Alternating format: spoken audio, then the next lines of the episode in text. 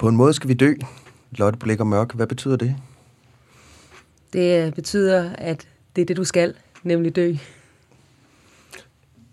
Esben Kær, hvad betyder det for dig? Det betyder, at vi skal dø på 1000 måder, men det ender alle sammen ens. Vi har alle vores vej hen til døden. Der er ingen af os, der undgår den. Vi kommer alle sammen til at forholde os til den. Problemet er, at vi kommer til at forholde os til den for sent, fordi vi alle sammen er på vild flugt fra den. Og lige præcis de forhold, det er temaet for Bullet Talks, der finder sted på Bremen den 8. februar og 6. februar på Atlas i Aarhus. Det har undertitlen et foredrag om død, sorg og magtesløshed. Og jeg kunne godt tænke mig, at I to, Esben Kær og Lotte Blicher Mørk, som er hovedpersonerne i foredraget, vil fortælle lidt om jeres baggrund i forhold til det her emne, og hvorfor I er eksperter. Lotte? Jeg er ekspert, fordi at jeg er præst på Rigshospitalet. Det har været de sidste 13-14 år, og har mødt utallige mennesker, der er på kanten af livet, der står foran det at skulle herfra, eller står foran det at skulle miste en, man elsker, skal herfra. Ja, så det er min erfaring.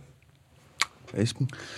Ja, jeg er jo egentlig radiovært på det program, der hedder Bagklub på P1 normalt, men min adkomst til at tale om det her emne er, er erfaringsramt. For 5 år siden døde min søn af en uhelbredelig lungehindecancer.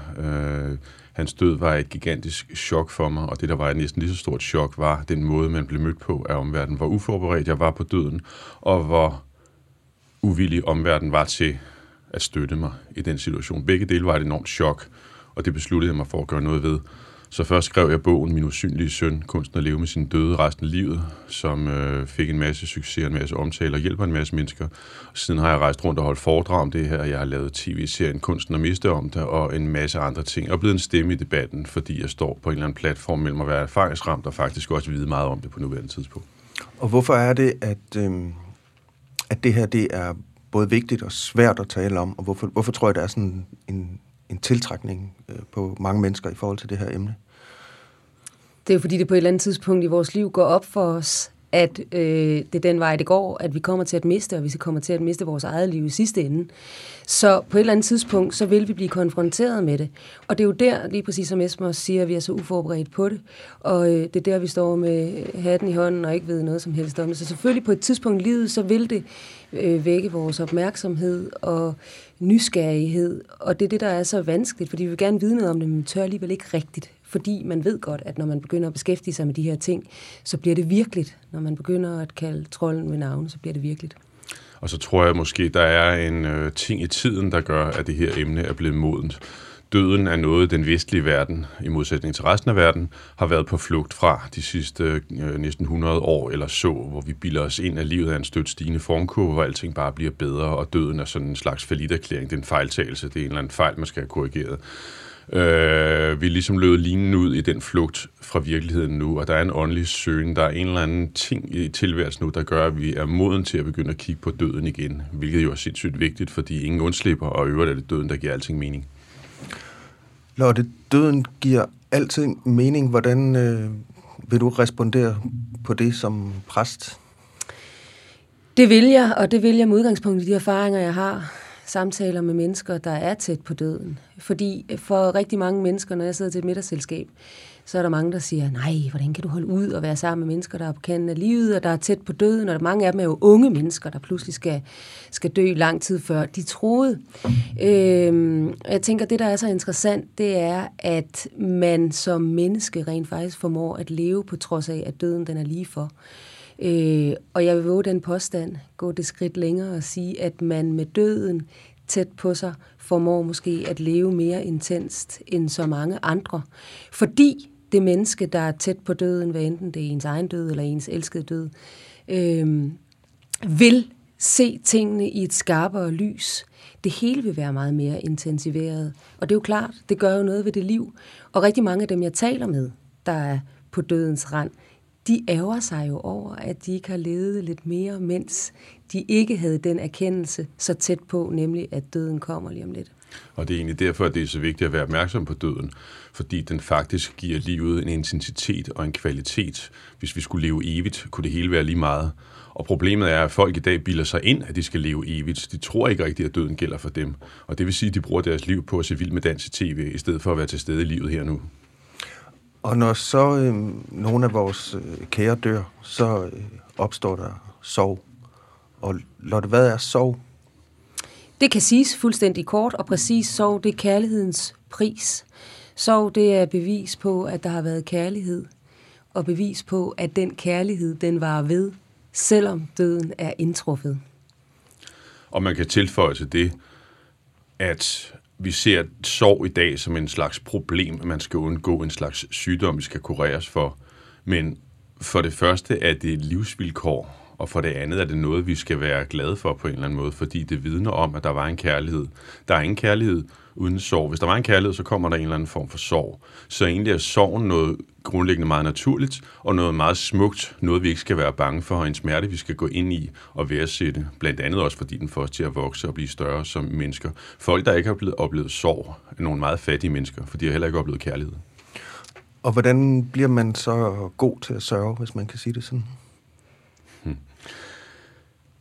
Ja, og det er jo interessant her, fordi vi lever i en kultur, som overhovedet ikke har redskaber til det her. Alle andre kulturer i verdenshistorien, også vores egen i gamle dage, havde jo redskaber, sociale konventioner, religiøse ritualer, personlige ritualer, alt muligt, som greber sig og gav os en ramme og sørge i, så vi kan finde ud af det.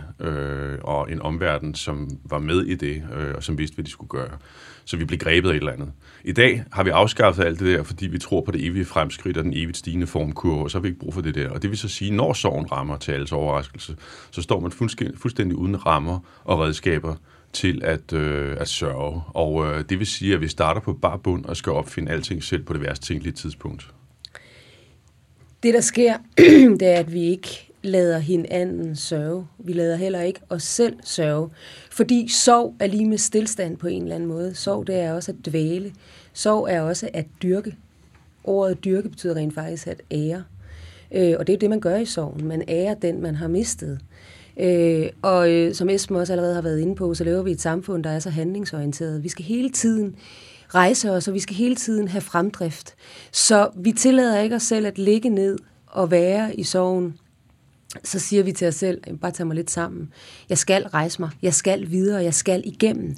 Sorg er ikke noget, man kommer igennem. Det er livslangt, hvis det har med kærlighed at gøre, og det er det, vi lige har konkluderet, at det har. Så derfor så er det så vigtigt, at den eneste opgave, man sådan set har, når man er i sorg, det er, at man skal give den, man har mistet, opmærksomhed. Det er meget simpelt. Og det er super vigtigt, det der, hvis jeg lige må dvæle ved det. Altså for det første, sorg er livslang. Vi tror, det er en sygdom, vi bliver kureret for, det gør vi ikke. Sorgen har to faser. Den første var et år, den er meget intens og vanvittigt ubehagelig. Og så er der den næste fase, den er livslang, hvor sorgen er mindre intens, men den vil være der. Og selvfølgelig skal den det. Hey, jeg mistede min søn. Jeg har sådan set ikke lyst til at holde op med at være ked af, at jeg mistede ham. Det vil altid være hos mig. Det vil altid være en smerte, og det skal det også være. Så det er vigtigt. Men som Lotte siger, vi lever et handlingssamfund, hvor vi forsøger at handle os ud af sorgen, rende til psykologer og alt muligt, der heller ikke virker. Raske mennesker, eller de fleste, der går igennem normalt sorgforløb, har ikke behov for at gå til psykolog. Det er kun for særlige tilfælde. Og det, der lige præcis er med sorgen, det er, at man kan ikke gøre noget. Det eneste, man skal kunne med sorgen, det er at være i den. Sorgen arbejder med en. Det er ikke en selv, der arbejder med sorgen. Det er sorgen, der arbejder med en. Og det eneste, man skal gøre, i gåseøjne eneste, det er sådan set at være redskab for den proces. Jeg blev smidt, jeg blev kastet igennem sorgen, jeg blev flået igennem sorgen. Det var en flodbølge, en tsunami, der væltede mig afsted, og jeg kunne egentlig kun intet gøre. Og på et eller andet tidspunkt var sorgen færdig med mig og spyttede mig ud til et mere stilfærdigt sted, hvor jeg så kunne leve med sorgen resten af mit liv i en mere afdæmpet form. Men man skal ikke gøre så meget. Det handler meget mere om at være og overgive sig til noget, man alligevel ikke kan styre. Og nu er vi nemlig inde ved sagens kerne, der handler om magtesløshed. Og det er den, vi ikke kan holde ud som moderne mennesker. Mennesker af den tid, vi lever i. Fordi vi netop er så vant til at kunne se på tingene som problemer, vi kan løse og vi kan fikse. Men sorg er ikke et problem, vi kan løse. Det er et vilkår, som vi alle sammen er nødsaget til at leve videre med. Og hvis så man skulle forestille sig, at man skulle blive bedre til at leve med det, hvilken rolle skal ens omverden spille? De mennesker, der er tæt på en, venner og familie, hvordan... Ja, det er meget interessant, fordi det eneste, der hjælper i sorg, det er det fællesskab, der er i magtesløsheden. Og det vil sige, at det eneste, der virkelig hjælper, det er en omverden, som rent faktisk er der for en. Det er den i alle andre kulturer. Der er man sociale konventioner for, hvordan man opfører sig over for folk i sorg, så man bliver grebet i sin magtesløshed og støttet i det ubærlige. Det kan man i alle andre kulturer, det kan vi ikke her. Så de fleste mennesker i sorg oplever, at deres pårørende løber skrigende væk og holder sig væk det næste års tid og håber på, at det hele er gået over og røgen og lagt sig. Og det er jo ondt, decideret. Og enormt svagt af omverdenen, at de ikke stiller op til det der. Så det, man skal som omverden, det er at gå ind og være med den, der sover. Man skal ikke gøre så meget for den sørgende, man skal være der. Det er sådan set det, der er brug for. Det er en væren, det handler om. Det er viden, oplevelsen af, jeg ved, du har det forfærdeligt. Jeg ved, du oplever det værst tænkelige. Jeg mærker din smerte. Jeg støtter dig. Jeg er her for dig. Jeg sidder sammen med dig. Jeg går med dig igennem din lidelse. Men der er jo en årsag til, at vi som omverden har så svært ved at være der for hinanden, når vi møder en, der er i sorg. Fordi at vedkommende, vi møder, der er i sorg, konfronterer os med, at shit, hvis det kan ske for dig det der, så kan det også ske for mig. Så det er sådan en eller anden form for realitetstjek, der sker. Det er derfor, vi løber skrigende væk. Og det er jo lige præcis derfor, som Esben så præcis udtrykker det. Det er derfor, man ikke vil være i det der... fællesskab af magtesløshed, fordi at det også forudsætter, at man har erkendt, det handler også om dig, det her. Du kommer også til at, selvfølgelig skulle dø selv, men du kommer også til at stå i situationer, hvor du er blæst væk, som Esben lige så fint har beskrevet metaforisk. Så det handler også om dig, og det er det fællesskab, folk vil løbe stærkt for at slippe af med. Og det pudsige er jo, altså jeg er faktisk af den opfattelse som hospitalspræst, at vi kan ikke hele tiden beskæftige os med den der magtesløshed. Vi kan ikke hele tiden være beskæftiget med død og med sorg, fordi så bliver vi vanvittige. Så, altså, vi kan ikke leve vores liv, hvis vi lever det i dødens skygge. Så vi er også nødt til at opretholde en eller anden form for afstandstagen til det. Altså, der er også noget sundt i det. En naturlig naivitet, der handler om, jamen, det er kun på en måde, jeg skal dø. Det handler ikke rigtigt om mig. Altså, fordi hvis ikke vi har den, så kan vi ikke leve vores liv. Og jeg tror, at det må Esben selv svare på, men når man har været igennem noget af det, som han har været igennem ved at miste sin søn, så har man tabt noget af den her naturlige naivitet, som vi alle sammen har. Men det er jo klart, der bliver jo også en eller anden form for genopbygning af den. Altså man er jo nødt til, sorgen i øvrigt er med til at lade dig genopstå som menneske, hvis man kan få lov at være i den der sorg, og hvis man kan få lov til også på en eller anden måde at dyrke den og opretholde forbindelsen til den, man har mistet. Jeg synes, det er rigtigt sagt. Jeg føler egentlig, at jeg er genopstået af sorgen som et nyt og bedre menneske. Sorgen har egentlig gjort mig til et bedre menneske. Jeg vil hellere have min søn tilbage, men når nu ikke kan få det, så synes jeg egentlig, det er interessant, hvad sorgen har gjort ved mig, og egentlig gjort mig til et bedre og større og mere interessant menneske. Så det er det, sorgen gør. Det, den også har gjort, det er, at den har mindet mig om, at ingenting var for evigt. Før var jeg ligesom alle de andre derude. Jeg troede også, jeg skulle leve evigt, og jeg troede ikke, mine børn kunne dø, og jeg troede alt muligt. Jeg led af alle mulige latterlige illusioner omkring livet, som intet har med virkeligheden at gøre, som blev flået fremme på den mest brutale måde. Men det faktum, at det slør er blevet revet fra mine øjne, giver mig en langt større livskvalitet i dag, fordi jeg er pinligt bevidst om, at det er sgu nu, det gælder. Og det er det, sorgen og døden kan gøre ved os, hvis man vil se den i øjnene. Og det er det fællesskab og den styrke, der er i døden og sorgen, og som omverdenen også kunne lære noget af. Men problemet er, at omverdenen dyrker et eller andet udødelighedsprojekt, hvor de tror, at deres liv var mere eller mindre evigt. Men for at opretholde den illusion, så er man jo nødt til at undgå døden for enhver pris. Og det vil sige, at hvis vi møder en i sorg, så flygter vi fra vedkommende for ikke at ødelægge vores eget udødelighedsprojekt. Og det er jo idioti på så utrolig mange planer. Og hvis så et menneske, der sørger, oplever den her ensomhed i sorgen, kan man blive syg af sorg? Klinisk forstand? Altså. Det er jeg glad for, at du spørger om. Ja, det mener man jo nu her, fra det her år, vi lige har trådt ind i, at man formentlig kan. Fordi det ser ud som om, at sorg, det kan blive til en diagnose.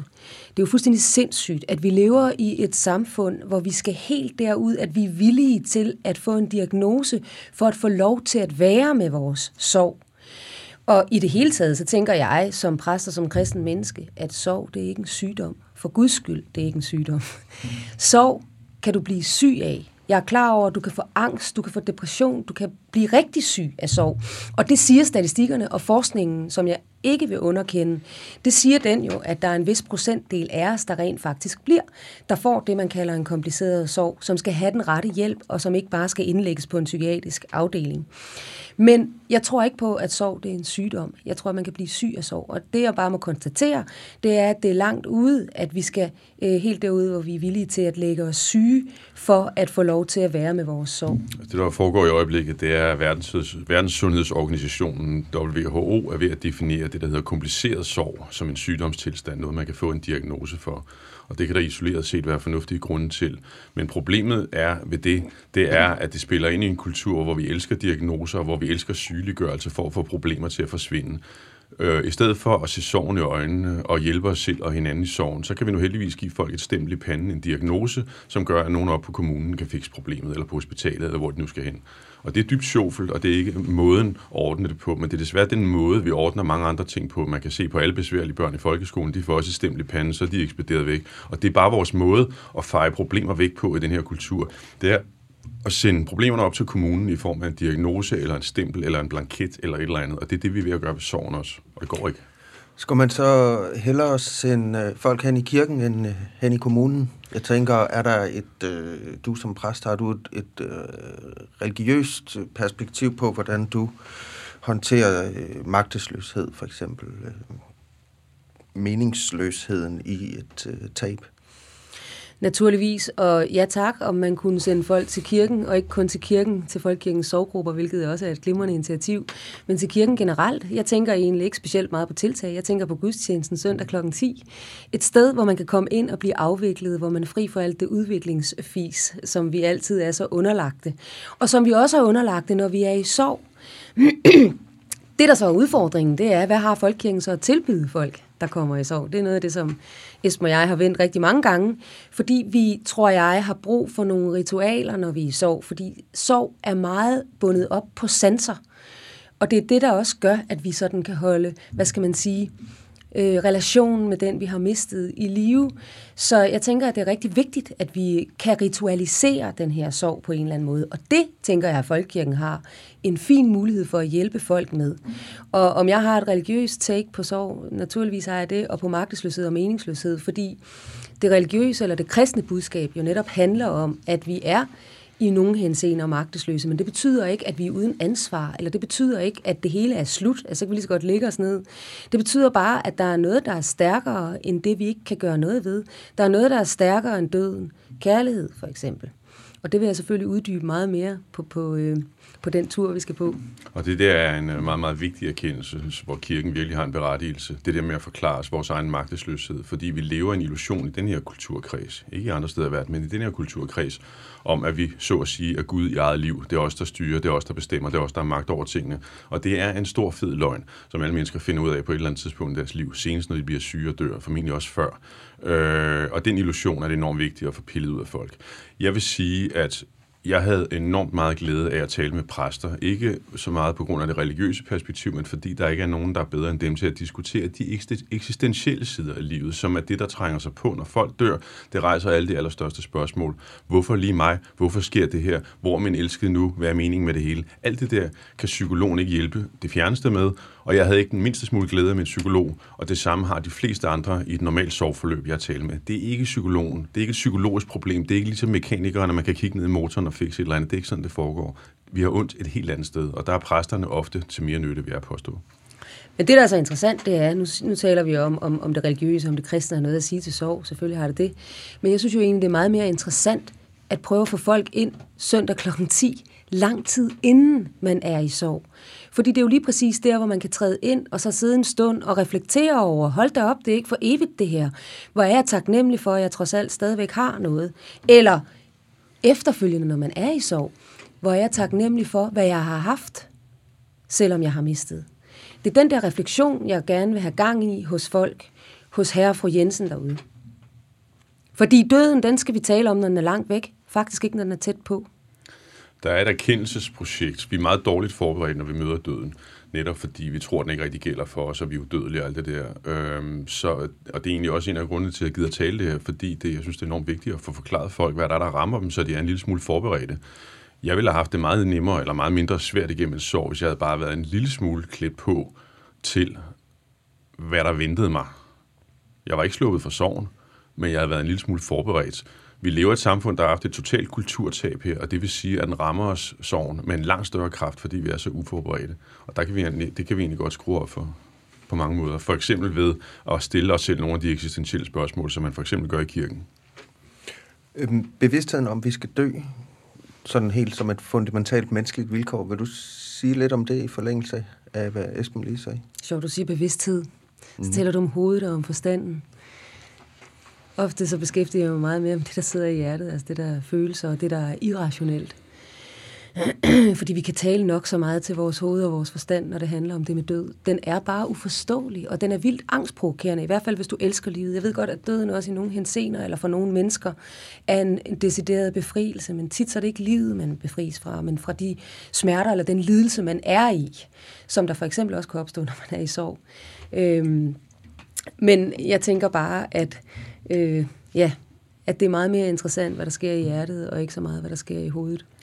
Og det er måske netop det, vi skal passe på i vores kultur, at vi nu ikke gør døden til vores ven, at vi ikke forsøger at mestre døden. Nu har vi forsøgt at flygte fra døden i 50 år. Næste skridt kunne meget vel være, at vi forsøger at mestre døden, finde en ny mestringsstrategi, gøre døden til vores ven, gøre døden ufarlig, gøre døden til noget hyggeligt, vi alle sammen skal hygge os med og sådan nogle ting. Ikke? Og det kommer ikke til at lykkes. Døden er noget lort.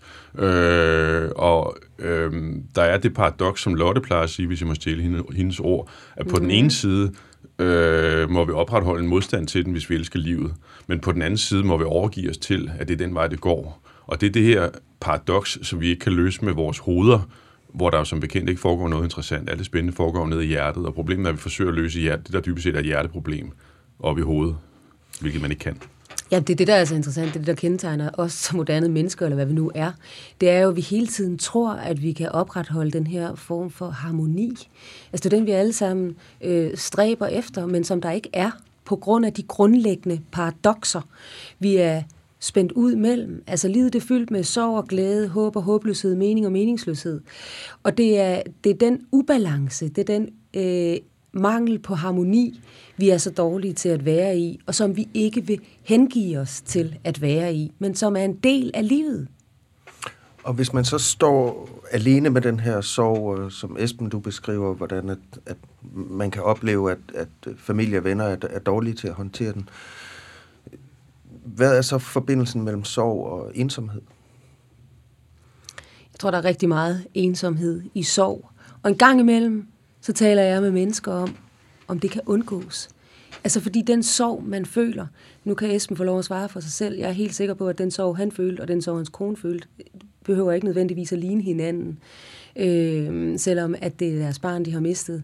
Så der er per definition, det er også et eksistentielt vilkår, at man er ensom i den sorg, for der findes kun én, der havde den relation til den, man har mistet. Så der må være ensomhed i det. Og det er her, jeg tænker, vi skal have det religiøse på banen også. Men jeg ved ikke, om du har noget at sige til det, Esben? Jo, jeg ved ikke, om jeg har så meget at sige til det religiøse nødvendigvis, men jeg synes, der er der kan være et fællesskab i ensomheden. Sorgen konfronterer en med mange ting. Heriblandt den eksistentielle ensomhed, som ligger i at miste en person, man elskede for altid. Det skal gøre ondt, og det skal være en ensom fornemmelse. Der er ingen vej udenom det. Men derfor kan vi jo stadigvæk godt være der for hinanden. Man kan godt være fælles i ensomheden, for det, vi taler om her, er et grundvilkår, som vi alle sammen deler som mennesker. Og det, der er noget fællesskab i, hvis vi gider gå ind i det og ikke stikker af fra det. Problemet er, at de fleste efterladte oplever en dobbelt ensomhed. For først mister de og oplever den ensomhed, derefter oplever de den næste ensomhed, som handler om, at alle stikker af. Men spørgsmålet er også, hvad ensomhed er. Fordi jeg tænker egentlig ensomheden, som lige præcis Esben beskriver, som magtesløsheden, eller måske endnu mere præcist, som meningsløsheden. Ensomheden i, at hvis det her, det kan ske, som Esben også plejer at sige, hvis det her, det kan ske, så kan alt ske. Og den verden ved jeg sgu ikke, om jeg gider at leve i. Så den der følelse af, at det hele er jo bare en trædemølle, at okay, og så dør vi, og måske endda på en forfærdelig måde, og før tid, og hvad ved jeg. Så hvorfor ikke bare tage billetten med det samme? Så den der kæmpe overrumlen af meningsløshed, tror jeg, hører ensomheden til. Og det er jo her, vi skal bruge hinanden. Det er her, vi skal turde være der med hinanden. Men det kræver, vil jeg sige, som jeg sagde før, at man også selv har erkendt, at den her meningsløshed også gælder dig og mig. I forhold til det, Esben taler om med kulturtab og afvikling af et eller andet ritualiseret fællesskab og sådan noget. Hvad vil du sige til det, Lotte? Er der noget tidsånd i, at vi er dårlige til at håndtere sorg? Ja, så tror jeg også, der er noget kulturelt, som Esben har været inde på. Vi er dårlige til det i Danmark. Vi har simpelthen ikke tradition for at gøre et nummer ud af det. Og det kan der være mange årsager til, som jeg ikke vil komme ind på her, men jeg synes generelt, at vi som kirke er for dårlige til at tilbyde folk noget. Jeg siger ikke, at vi ingenting har, men jeg synes generelt, at vi er for dårlige, og det handler ikke om nye smarte tiltag i en Østerbro-menighed. Altså, det er sådan set ikke det. Det handler i virkeligheden bare om, at vi bliver bedre som folkekirke, og som præst må jeg tage ansvaret for det, til at formidle, hvad kristendommen har at sige til sorg og til magtesløshed og til død. Fordi den har noget at sige. Fordi kristendommens historie, kristendommens budskab, handler om både om død, men så er det ikke der, det stopper. Der er også noget, der hedder opstandelse. Så det er den fortælling, mennesket har behov for. Det, der er vigtigt at forstå omkring det her med ritualer og rammer og alt det der, det er jo, at det, vi har brug for, når vi skal sørge, det er at finde et sprog for vores sorg. Og det er ikke et verbalt sprog. Hvordan udlever vi vores sorg? Hvordan udtrykker vi vores sorg? Hvordan lader vi sorgen gå igennem os, så den kan blive forløst? Det er det, der er hele opgaven. Og det er ikke mere at sidde og ævle-bævle med en psykolog. Det kræver noget helt andet. Det kræver blandt andet ritualer. Det kræver fællesskaber. Det kræver nogle strukturer, som er nonverbale, som udtrykker ting på en anden måde. Og det er netop det, ritualer og konventioner og den slags kan gøre. Det er, at det giver os et sprog for det, vi ikke ellers kan udtrykke. Og det er vi sublimt elendige til i det her land, helt generelt. Men vi er særdeles dårligt til det omkring død. Og der svigter Folkekirken fælt her ved ikke at tilbyde ret meget her i form af strukturer og ritualer og rammer, som man kan lande i, og som giver en nogle redskaber til at udtrykke ens sorg. Det er en meget generel holdning, og jeg er til dels enig, men det er bare... Jeg er bare nødt til at tilføje, at det er det, der er så genialt ved ritualer, og det er derfor, vi har brug for dem. Fordi ritualer formår at udtrykke alt det, vi ikke kan sætte ord på, alt det, som ord ikke rækker til. Altså, ritualer gør alt det usynlige synligt, det vil sige også den relation, man jo stadig har, men som måske ikke fysisk er her mere. Og ritualer giver os en mulighed for at handle midt i den der magtesløshed. Der er ord på forhånd, der er sagt de sidste 2.000 år. Det giver mening. Lotte, hvorfor er I gået sammen om det her sorgprojekt, dig og Esben? Det er vi, fordi at vi begge to er mennesker, der ikke kan lade være med at blande os i debatten, og fordi vi begge to synes, at det er et fuldstændig horribelt forhold, vi har til død og sorg her i verden. Og så er vi gået sammen, fordi vi er en god kombination. Jeg arbejder med det professionelt hver eneste dag, og Esben har haft det inde på livet helt selv, så han er det, man kalder erfaringsramt. Så på den måde er vi en virkelig god kombination, tænker jeg, til herre fra Danmark. Og jeg synes egentlig lige, man skal dvæle lidt ved det der, fordi på den måde er kombinationen jo unik. Lotte har det vildeste job og møder de vildeste skæbner hver eneste dag og har de mest sindssyge erfaringer med folk på kanten. Jeg kender ikke nogen med et vildere job og med mere sindssyge erfaringer om, hvordan livet også kan være, som at se det i alle de mest gruopvækkende, rædselsfulde afskygninger. Det er en så vild erfaringsbase at trække på, og eksemplerne er uendelige. Jeg har så en historie, som til gengæld er helt vildt intens, som jeg kan udfolde som erfaringsrand på en måde, som Lotte ikke kan, og med alle de erfaringer, jeg på den tungest mulige måde selv har måttet uddrage af alt det her, efter at have mistet min søn. Så det er to meget unikke sæt erfaringer, der kommer sammen her og komplementerer hinanden ret godt, synes jeg. Og til potentielt publikum til de her talks, der altså finder sted den 6. og 8. februar på henholdsvis Bremen og Atlas i Aarhus. Hvorfor skal de komme? Hvad tænker I forhold til... Hvorfor er det, at... moderne mennesker har brug for at høre jer tale om det her? Det har de, fordi moderne mennesker har behov for at stoppe op og give sig selv lov til at stå stille. Fordi hvis ikke du står stille en gang imellem, så kan du sgu heller ikke finde den rigtige retning. Så vi har tænkt os at give folk en skarphed på, hvad det er, livet det skal handle om. Og det bliver meget klart, når man taler om døden. Døden sætter livet i perspektiv. Det er det, der skal ske den aften. Og til den slags events kommer der typisk to slags mennesker. Dem, der har mistet, og dem, der ikke har mistet. Og de to parter vil få noget meget forskelligt ud af det. Til folk, der har mistet, kan vi tilbyde dem et sprog for, hvordan de har det. Det er sådan i det her samfund, at de har et sprog for, hvordan de ikke har det. Nu må du se at komme videre op på hesten igen, og alle det der plader, som samfundet vil have, de har det. Det, de ikke har et sprog for, det er, nej, den døde går ikke væk, men bliver ved med at hjemsøge dig. Nej, sorgen går ikke væk. Du skal være i det her resten af dit liv. Vi giver dem et sprog og nogle erfaringsrammer og nogle redskaber til at være i det. For folk, der ikke har mistet, skal de først og fremmest have en erkendelse af, at ja, de skal faktisk dø. Det her, deres udødelighedsprojekt, kommer ikke til at holde. I skal se jeres dødelighed i øjnene, fordi hvis I gør det, vil vi for det første være bedre forberedt, når I møder den, og for det andet vil I få et bedre liv her nu. Så det her er i virkeligheden et foredrag om livskvalitet. Og plus, så bliver man bedre bordherre og dame ved det næste middagsselskab. Fordi det er bare sjovere at sidde ved siden af et menneske, der har prøvet at være i magtesløsheden, eller erkendt, at vedkommende har været i magtesløsheden. Og du bliver en bedre pårørende, så du kan finde ud af at være der for dine nærmeste, fordi det vil vi jo alle sammen et eller andet sted gerne. Vi vil jo gerne være der for vores nærmeste, vi kan bare ikke finde ud af det. Det bliver du også klogere på. Og det foregår altså alt sammen i det, der hedder Bullet Talks på Atlas Aarhus 6. februar, Bremen i København den 8. februar, hvor Esben Kær og Lotte Blicher Mørk, de vil tale om På en måde skal vi dø, et foredrag om død, sorg og magtesløshed.